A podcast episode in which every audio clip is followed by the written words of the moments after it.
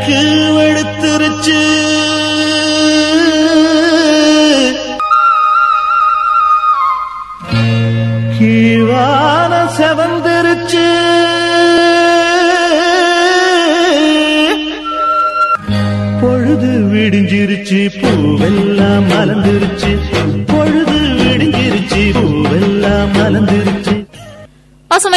உங்கள் அனைவருக்கும் இனிமையான காலை வணக்கம் கூறி நாம் இணையவிருக்கும் இந்த இனிய நிகழ்ச்சி? உலகை சுற்றி ஒரு வலம் போகும் ஊர்கோலம் போவோமா? இந்நிகழ்ச்சியை உடர்ந்து வழங்குவோர் கும்பகோணம் பாத்திரக்கடை மற்றும் மதர்லேண்ட் கிரானைட்ஸ் அண்ட் டைல்ஸ். ஒவ்வொரு நாளுமே நம்மளோட ஊர்கோலம் போவோமா நிகழ்ச்சியில பல்வேறு ஊர்கள் குறித்த தகவல்களை தான் நான் உங்ககிட்ட பகிர்ந்துட்டு இருப்பேன். அந்த வகையில இன்னைக்கு பார்த்தோம் அப்படின்னா திண்டுக்கல் நகரம் குறித்த பல்வேறு தகவல்களை தான் நான் உங்ககிட்ட பகிர்ந்துக்க இருக்கேன். இந்திய சுதந்திர போராட்டத்துல முக்கியமான நிகழ்வு சிப்பாய் கழகம் தாங்க ஆனா அதற்கு முன்பான காலகட்டத்திலேயே திண்டுக்கல் திட்டம் என்ற பெயர்ல ஹைதர் அலி மற்றும் திப்பு சுல்தான் ஆகியோர் திண்டுக்கல் மலைக்கோட்டையில படைத்தளம் அமைத்து ஆங்கிலேயர்களுக்கு எதிராக போரிட்டு இருக்கிறாங்க இவர்கள் ஆங்கிலேயரிடம் இருந்து சிவகங்கையை மீட்க வேலுநாச்சியாருக்கு உதவி இருக்கிறாங்க திண்டுக்கல் மாவட்டம் பல ஆண்டுகளாக மதுரை மாவட்டத்தோட இணைந்திருந்தது. இதனால மதுரை மாவட்டத்தின் வரலாற்று சிறப்புகள் திண்டுக்கல் மாவட்டத்துக்கும் பொருந்தும். ஆயிரத்தி தொள்ளாயிரத்தி எண்பத்தி ஐந்து செப்டம்பர் பதினைந்தாம் தேதி மதுரை மாவட்டத்தில் இருந்து பிரித்து அண்ணா மாவட்டம் என்ற பெயர்ல தனி மாவட்டமா உருவாக்கப்பட்டுச்சு. திண்டுக்கல் மாவட்டம். இந்த திண்டுக்கல் மாவட்டம் குறித்த இன்னும் பல்வேறு தகவல்களை கேட்டு அறியலாம் ஒரு இடைவேளைக்கு பிறகு. கிழக்கு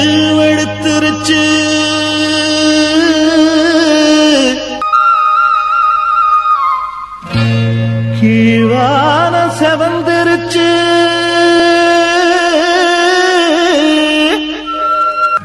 பொழுது விடிஞ்சிருச்சு பூவெல்லாம் மலர்ந்துருச்சு.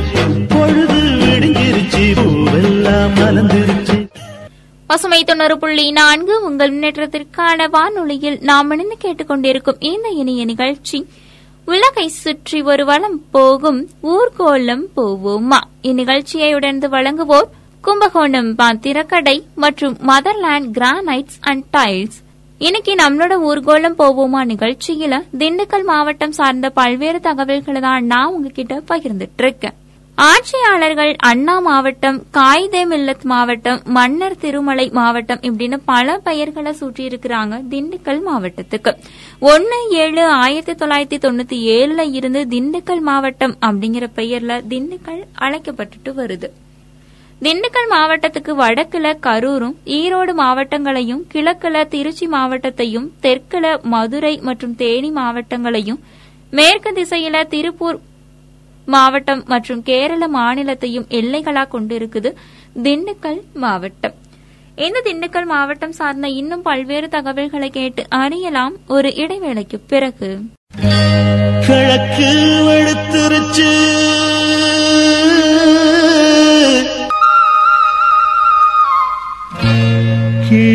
வானம் செவந்திருச்சு.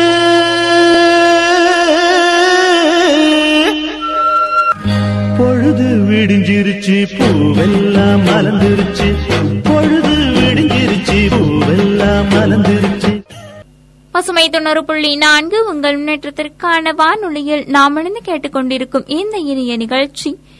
உலகை சுற்றி ஒரு வலம் போகும் ஊர்கோலம் போவோமா? இந்நிகழ்ச்சியை உடர்ந்து வழங்குவோர் கும்பகோணம் பாத்திரக்கடை மதர்லேண்ட் கிரானைட்ஸ் அண்ட் டைல்ஸ் இன்னைக்கு நம்மளோட ஊர்கோலம் போவோமா நிகழ்ச்சியில திண்டுக்கல் மாவட்டம் சார்ந்த பல்வேறு தகவல்களை தான் நான் உங்ககிட்ட பகிர்ந்துட்டு இருக்கேன் திண்டுக்கல் மாவட்டத்துல பழனி ஒட்டன்சத்திரம் ஆகிய வட்டங்கள் கொங்கு நாட்டையும் திண்டுக்கல் கொடைக்கானல் ஆத்தூர் நிலக்கோட்டை நத்தம் ஆகிய வட்டங்கள் பாண்டிய நாட்டையும் சேர்ந்தவையா இருக்குது அதாவது கிட்டத்தட்ட இரண்டு நாடுகளை உள்ளடக்கிய மாவட்டமாகவும் திகழ்ந்து திண்டுக்கல்.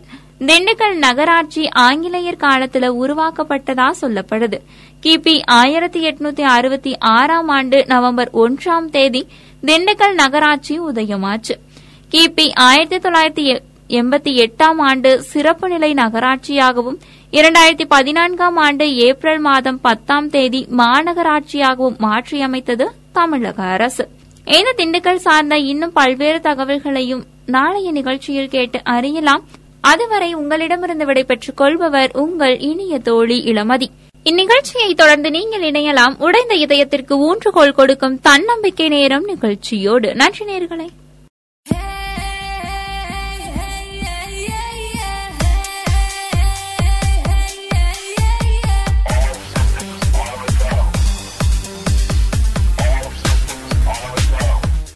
நேர்கள் அனைவருக்கும் இனிய வணக்கம். கூறி நிகழ்ச்சியை தொடர்வது உங்கள் அன்பு தோலன் கவி வலவன். நீங்கள் இணைந்திருப்பது பசுமை தொண்ணூறு புள்ளி நான்கு உங்கள் முன்னேற்றத்திற்கான வானொலி. பல பயனுள்ள பொருளாதார தகவல்களை தரும் இந்நிகழ்ச்சி பசுமையின் பொருளாதார தகவல்கள். இந்நிகழ்ச்சியை நமக்காக வழங்குவோர் ஹை ஸ்டைல் பர்னிச்சர்ஸ் வடமலையான் மருத்துவமனை மற்றும் ஜேபி ஹோட்டேல் நிறுவனத்தார் இன்றைய நிகழ்ச்சியில் நாம் கேட்கவிருப்பது வருமான வரி திட்டமிடலில் கவனிக்க வேண்டிய அம்சங்கள் குறித்த தகவல்களை.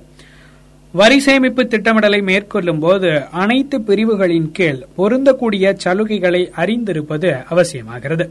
பொதுவாக வருமான வரி திட்டமிடலை நிதியாண்டின் துவக்கத்திலேயே மேற்கொள்வது சிறந்தது. முன்னதாக திட்டமிடும் போது வரி சேமிப்பு நோக்கிலான முதலீடுகளை நன்றாக ஆராய்ந்து தேர்வு செய்ய முடியும் என்பதோடு முதலீட்டிற்கு தேவையான தொகையையும் திட்டமிடுவது சாத்தியமாகிறது. கடைசி நேரத்தில் திட்டமிடும் போது அவசரத்தில் பொருத்தமில்லாத வரி சேமிப்பு வாய்ப்புகளை தேர்வு செய்ய நேரலாம். மேலும் வரி சேமிப்பிற்கான முதலீடு நிதி இலக்குகளுக்கு ஏற்ப அமைந்திருப்பதும் முக்கியமாகிறது. நீண்ட கால நோக்கில் செல்வ வளத்தை உருவாக்கிக் கொள்ள இது மிகவும் அவசியமாகிறது என இத்துறை சார்ந்த வல்லுநர்கள் தெரிவிக்கின்றனர். வருமான வரி திட்டமிடலில் இன்னொரு முக்கிய அம்சம் இருக்கிறது. வரி சலுகைக்கு பொருந்தக்கூடிய அனைத்து விதமான வாய்ப்புகளையும் அறிந்திருப்பதாகும்.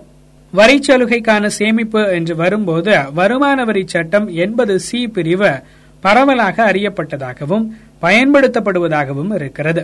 இந்த பிரிவின் கீழ் பொருத்தமான முதலீடுகளுக்கு ஒன்றரை லட்சம் ரூபாய் வரை வரி சலுகை கோரலாம் தொடர்ந்து ஒரு சிறிய இடைவேளைக்கு பிறகு மீண்டும் கேட்கலாம் பசுமையின் பொருளாதார தகவல்கள்.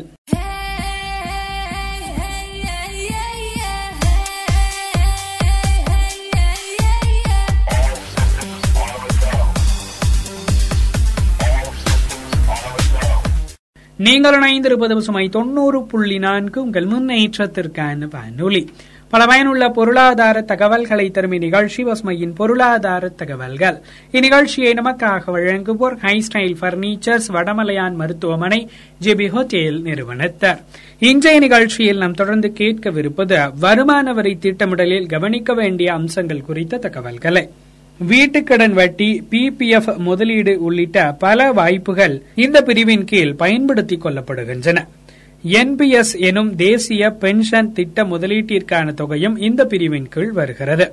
எனினும் ஒன்று புள்ளி ஐந்து லட்சம் ரூபாய்க்கு மேல் இந்த திட்டத்தில் முதலீடு செய்திருந்தால் கூடுதலாக ஐம்பதனாயிரம் ரூபாய் முதலீட்டிற்கு இந்த பிரிவின் கீழ் சலுகை பெறலாம்.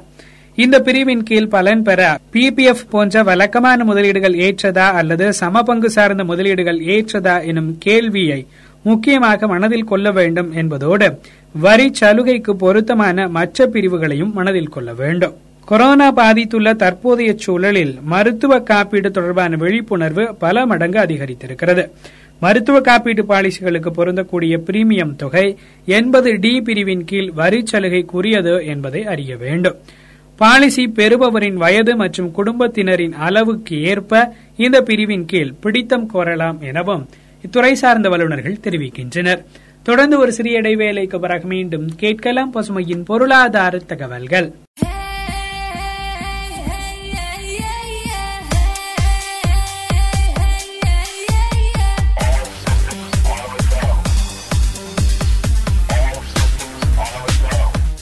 நீங்கள் இணைந்திருப்பது பசுமை தொண்ணூறு புள்ளி நான்கு. உங்கள் முன்னேற்றத்திற்கான வானொலி. பல பயனுள்ள பொருளாதார தகவல்களை தரும் இந்நிகழ்ச்சி பசுமையின் பொருளாதார தகவல்கள். இந்நிகழ்ச்சியை நமக்காக வழங்குவோர் ஹைஸ்டைல் பர்னிச்சர்ஸ் வடமலையான் மருத்துவமனை மற்றும் ஜிபி ஹோட்டேல் நிறுவனத்தார். இன்றைய நிகழ்ச்சியில் நாம் தொடர்ந்து கேட்கவிருப்பது வருமான வரி திட்டமிடலில் கவனிக்க வேண்டிய அம்சங்கள் குறித்த தகவல்களை. மருத்துவ காப்பீடு பாலிசிக்காக செலுத்தப்படும் பிரீமியம் தொகை எண்பது டி பிரிவின் கீழ் வரி சலுகைக்குரியது என்பதை அறிய வேண்டும்.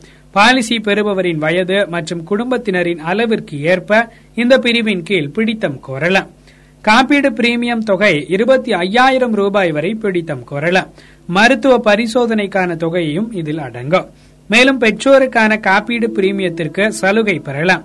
பெற்றோருக்கான மருத்துவ செலவுக்கு என ஐம்பதனாயிரம் ரூபாய் வரை சலுகை கோரலாம் இது தவிர எண்பது டிடி பிரிவின் கீழ் மாற்றுத்திறனாளி குடும்பத்தினருக்கான மருத்துவ செலவையும் பிடித்தமாக கோரலாம் மேலும் எண்பது இ பிரிவின் கீழ் கல்விக்கடன் மூலம் வரி சலுகை பெற முடியும். யாருடைய பெயரில் கல்விக்கடன் பெறப்பட்டுள்ளதோ அவர் வரி சலுகையை கோரலாம் எனினும் அனைத்து கல்விக் கடன்களுக்கும் இது பொருந்தாது.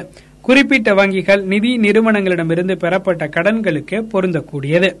கடன் மீதான வட்டி விகிதம் மட்டுமே சலுகை பொருந்தும் என்பதையும் கவனிக்க வேண்டும். வங்கி சேமிப்பு கணக்கு வட்டிக்கும் பத்தாயிரம் ரூபாய் வரை வரி சலுகை பொருந்துகிறது என இத்துறை சார்ந்த வல்லுநர்கள் தெரிவிக்கின்றனர். இன்றைய நிகழ்ச்சி இடம்பெற்றக்கூடிய கருத்துக்கள் யாவும்? ஐக்கிய நாடுகள் சபையின் நீடித்த வளர்ச்சிக்கான இலக்குகள் இலக்கு எண் எட்டு கண்ணியமான வேலை மற்றும் பொருளாதார வளர்ச்சியின் கீழ் வருகிறது.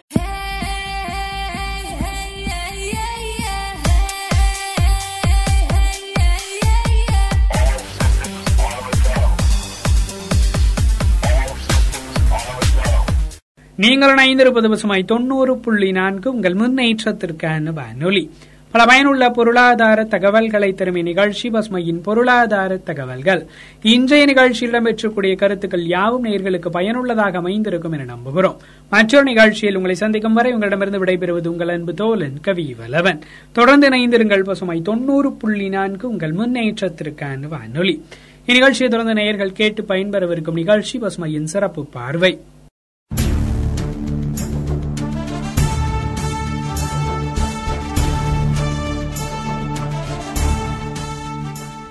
வணக்கம் நேர்களே. பசுமை தொண்ணூறு புள்ளி நான்கு உங்கள் முன்னேற்றத்திற்கான வானொலியில் இது பசுமையின் சிறப்பு பார்வை.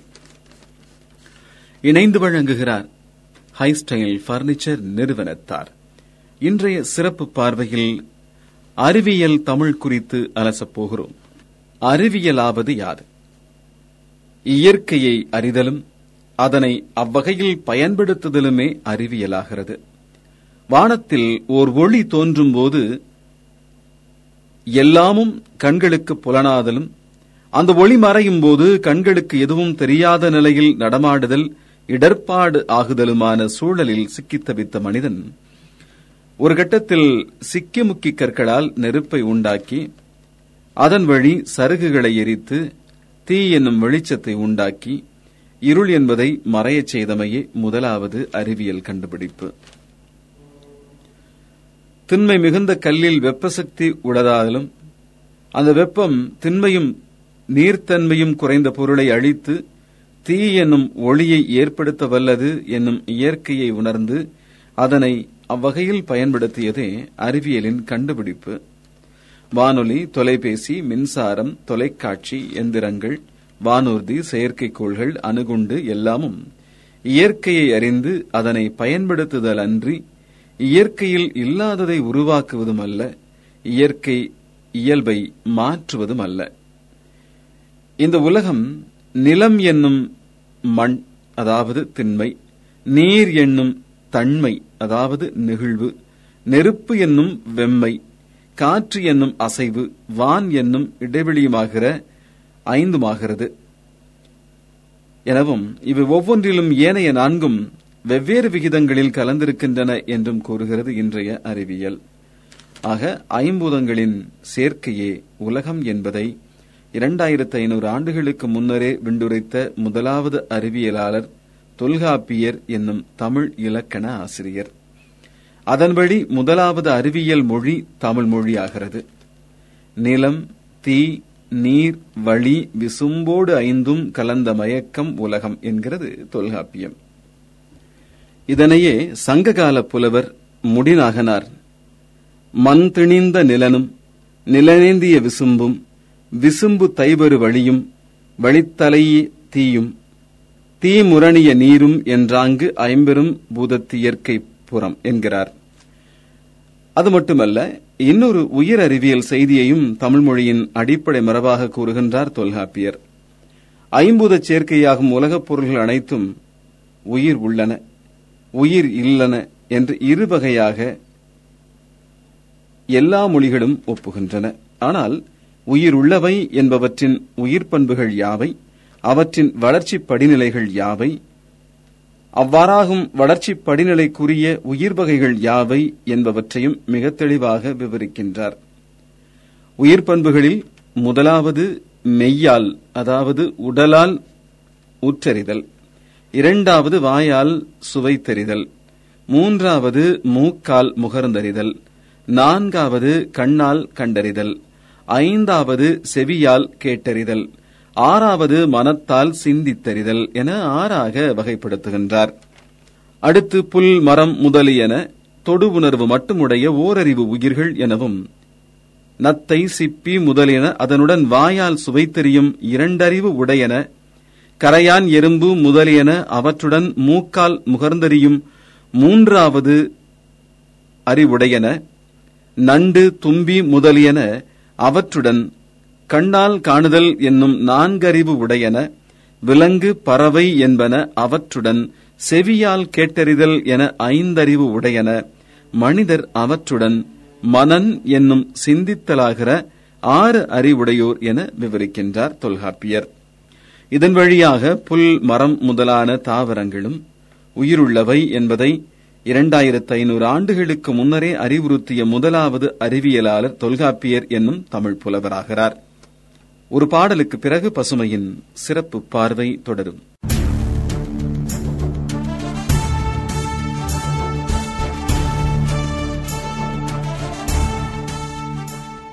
நீங்கள் கேட்டுக்கொண்டிருப்பது பசுமையின் சிறப்பு பார்வை. இணைந்து வழங்கிக் கொண்டிருக்கிறார்கள். ஹைஸ்டைல் பர்னிச்சர் நிறுவனத்தார். இன்றைய சிறப்பு பார்வையில் அறிவியல் தமிழ் குறித்து அலசிக் கொண்டிருக்கிறோம். ஜெகதீஷ் சந்திரபோஸ் தாவரங்களும் உயிருள்ளவை என்பதை எப்படி உறுதிப்படுத்தினார்? நுண்ணவைகளை தாவரங்களின் மீது செலுத்துவதன் மூலம் அவற்றை பல்வேறு வேதியியல் மின்னதிர்வுகளுக்கு உள்ளாக்கி அதை கிராஸ்கோப் என்னும் கருவியின் மூலம் அளந்து அதன் வழி தாவரங்களில் ஏற்படும் மாற்றங்களை கண்டறிந்து தாவரங்களிலும் உயிர்த்தன்மை இருப்பதை உறுதிப்படுத்தியதாக கூறுகிறார்கள். மின்னதிர்வு என்னும் நுண் அலைகளால் தாவரங்களில் மாற்றம் ஏற்படுவதற்கான காரணம் அனைத்து உயிர்களுக்கும் அடிப்படையாகும். தொடு உணர்ச்சி என்கிறார் தொல்காப்பியர். தொல்காப்பியர் கூறும் உயிர் தொல்காப்பியர் கூறும் உச்சரிதல் என்பது தொடு உணர்ச்சி என்று வேறல்ல. வெம்மை தன்மை வன்மை மென்மை என்பவற்றையும் வாயால் உண்டறிவதில்லை மூக்கால் முகர்ந்தறிவதில்லை கண்ணால் கண்டறிவதில்லை செவியால் கேட்டறிவதில்லை மனத்தால் சிந்தித்தறிவதில்லை. மெய் எனும் உடலின் தொடுவுணர்ச்சியால் தான் அறிகிறோம். அதற்கேற்ப கிளர்ச்சியும் தளர்ச்சியும் அடைகிறோம். அவ்வாறே தண்ணீர் உரம் என்பவற்றின் தொடு உணர்ச்சியால் தாவரங்களின் அணுக்கள் கிளர்ச்சியுற்று பெருக்குமாதலை தாவரங்கள் வளர்வதாகவும் வெம்மை என்பதன் தொடு உணர்ச்சியால் தாவரங்கள் அணுக்கள் அழிதலை தாவரங்கள் பட்டுப்போவதாகவும் கொள்கிறோம். தாவரம் மட்டுமல்ல மனிதர் உள்பட உயிரினங்கள் அனைத்திற்கும் வளர்ச்சியும் தளர்ச்சியுமான தொடுபுணர்ச்சியின் விளைவன்றி வேறல்ல. தொடுபுணர்ச்சியாவது ஐம்பது ஐம்பூத சேர்க்கை என்று வேறல்ல. தொடு உணர்ச்சியின் தளர்ச்சியை நோய் என்றும் மருந்து என்பதன் வழியாக தொடுவுணர்ச்சி பெறும் சீர்மையை நோய் குணமாவதாகவும் கூறுகிறோம். தொடுவுணர்ச்சி முற்றும் அழிதலை அதாவது செயலிழத்தலை மரணம் என்கிறோம். தொடு உணர்வே உயிர் என்றாகிறது. உயிரினங்கள் அனைத்திற்கும் அடிப்படையாவது தொடு உணர்வு என்னும் அறிவியல் உண்மையை உணர்ந்துரைத்த முதலாவது அறிவியலாளர் தொல்காப்பியர் என்னும் தமிழ் புலவராகிறார். மேலும் ஒரு பாடலுக்கு பிறகு பசுமையின் சிறப்பு பார்வை தொடரும்.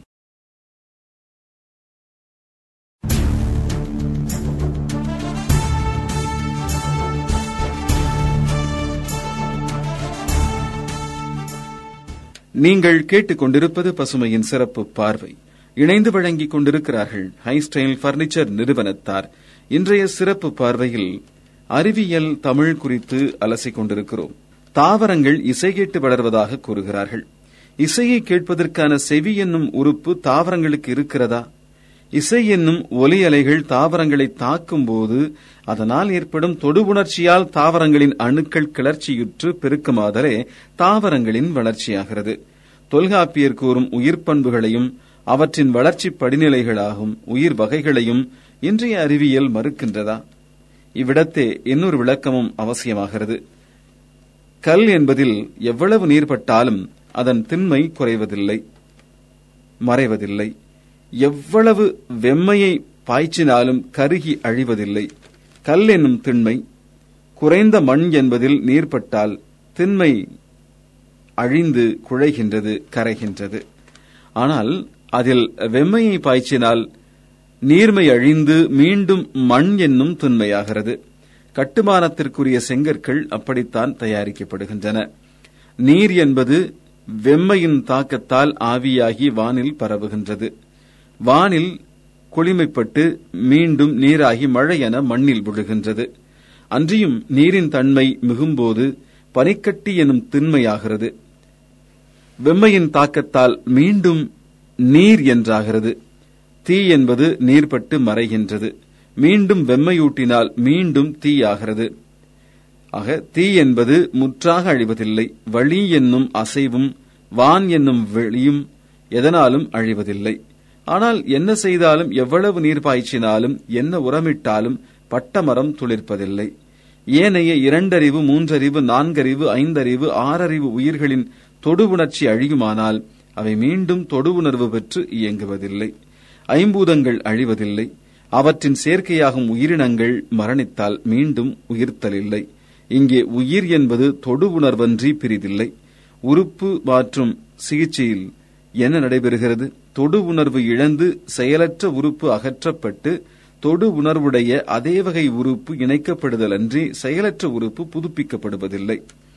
உயிர் என்பது தொடு உணர்வன்றி பிரிதில்லை. அவற்றின் நீட்சியாகும் சுவைத்தல் முகர்தல் காணல் கேட்டல் என்பவற்றை இரண்டாவது மூன்றாவது நான்காவது ஐந்தாவது அறிவு எனவும் ஐம்பூதங்களையும் ஐந்தறிவுகளையும் பயன்படுத்தும் சிந்தனை என்பதை ஆறாவதறிவாகவும் வகைப்படுத்தினார் தொல்காப்பியர். இங்கே இன்னொன்றையும் நினைவில் கொள்ள வேண்டும். தொல்காப்பியர் ஓர் இலக்கண நூல். இலக்கணம் என்பது மக்கள் வழக்கு இலக்கிய வழக்கு இரண்டையும் வகைதொகைப்படுத்துவதன்றி இப்படியாக பேச வேண்டும் எழுத வேண்டும் இலக்கியம் படைக்க வேண்டும் என கட்டளையிடுவதல்ல. எனவே தொல்காப்பியர் கூறும் செய்திகள் வகைப்பாடுகள் எல்லாமும் அவர்காலத்திய மக்களின் வழக்காறுகளும் நிலைப்பாடுகளும் அன்றி பிரிதில்லை. அவற்றை முறையாக வகைப்படுத்தியவரே தொல்காப்பியராகிறார். ஐம்பூதங்களின் வகைப்பாட்டையும் அவற்றின் விளைவாகும் உயிர் பண்புகளையும் உணர்ந்து எழுதியோர் தமிழ் முன்னோர் ஆவர் அவற்றை முறையாக வகைதொகைப்படுத்திய தொல்காப்பியர் அறிவியலின் முன்னோடியாகிறார். தமிழ் மொழி அறிவியலின் முன்னோடி மொழியாகிறது என்பதில் தவறில்லை. பசுமையின் சிறப்பு பார்வைக்காக கதிரவன்.